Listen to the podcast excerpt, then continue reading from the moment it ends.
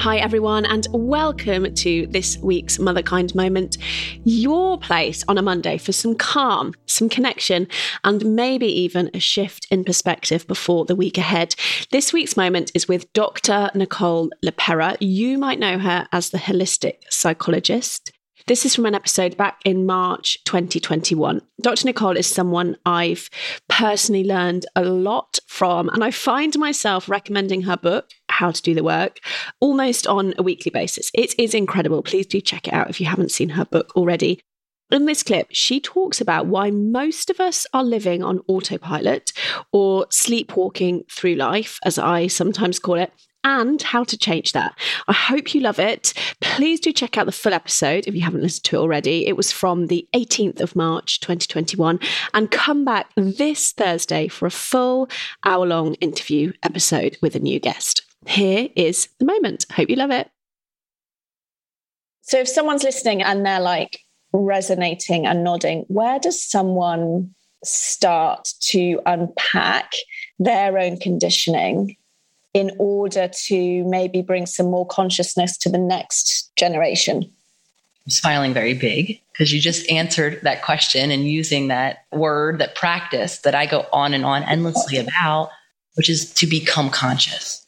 Whenever asked about how, you know, navigating life, creating change in our world, you'll always hear me revert back to what I believe is that foundational practice of becoming conscious and acknowledging that it is a practice that by contrast, the large majority of us aren't living consciously, aren't showing up in each and every moment fully present to the moment at hand. Most of us are in our past, you know, worrying about the argument that happened or the meeting that I have to do later. We're not fully present making choices based on what's happening now.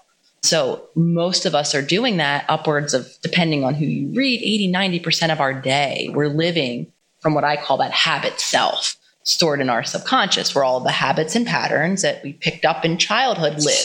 And I saw this very clearly in my old practice.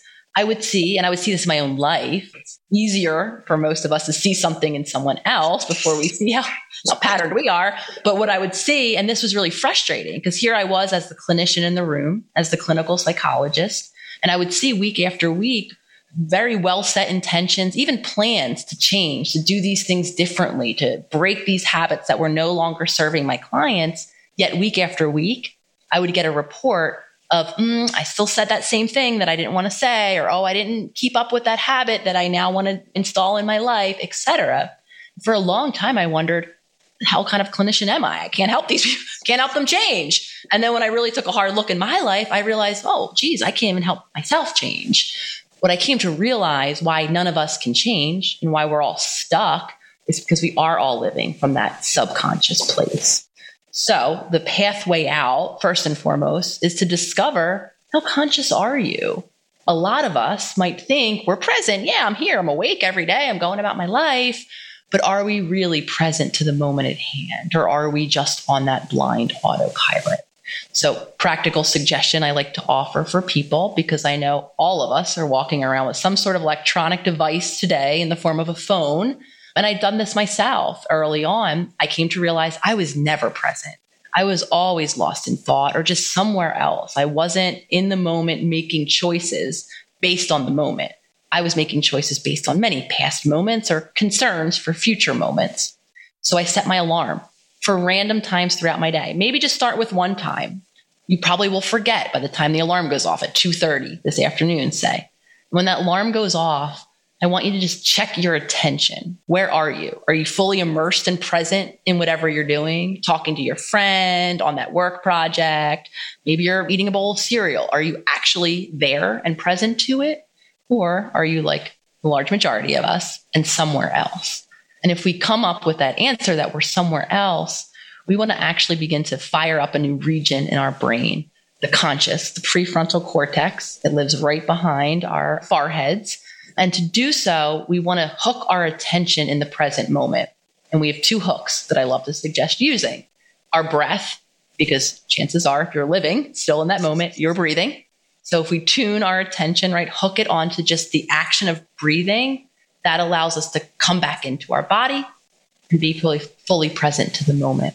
For some of us, that's a little hard. It's hard to hook our attention on our breath if we're not used to doing it. For mm-hmm. others, it can be our senses. It could be the cereal that we're eating. How does it actually taste? Are you tasting the food? If you're doing the dishes, are you feeling your hands and the warm soap? Can you smell the aroma, etc.? Our senses. So we can do a senses check in and tune our attention into our senses. Same thing happens. We drop into our body. Now I'm fully present. The reason why I'm suggesting consciousness, especially for parents, a couple, many reasons. First and foremost, like I said, that is our opportunity to be present to now, to be present to possibly the child in front of me.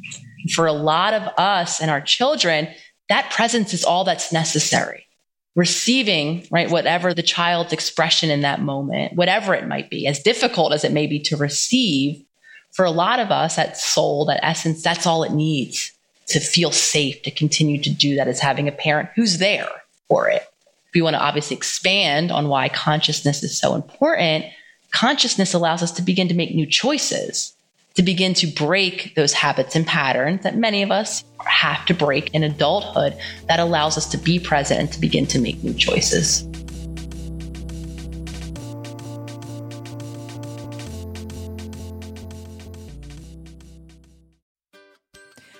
I'm Lauren. And I'm Nicole. And if you enjoy this show, you will love our podcast, Self Care Club. Every week, we trial a different form of self care and report back on the results. We've tried everything from cuddle therapy, setting boundaries, laughter yoga, and many more. Two friends who rarely agree on anything, testing out the world of self care so you don't have to. We've even written a book dedicated to self care practices that cost you nothing.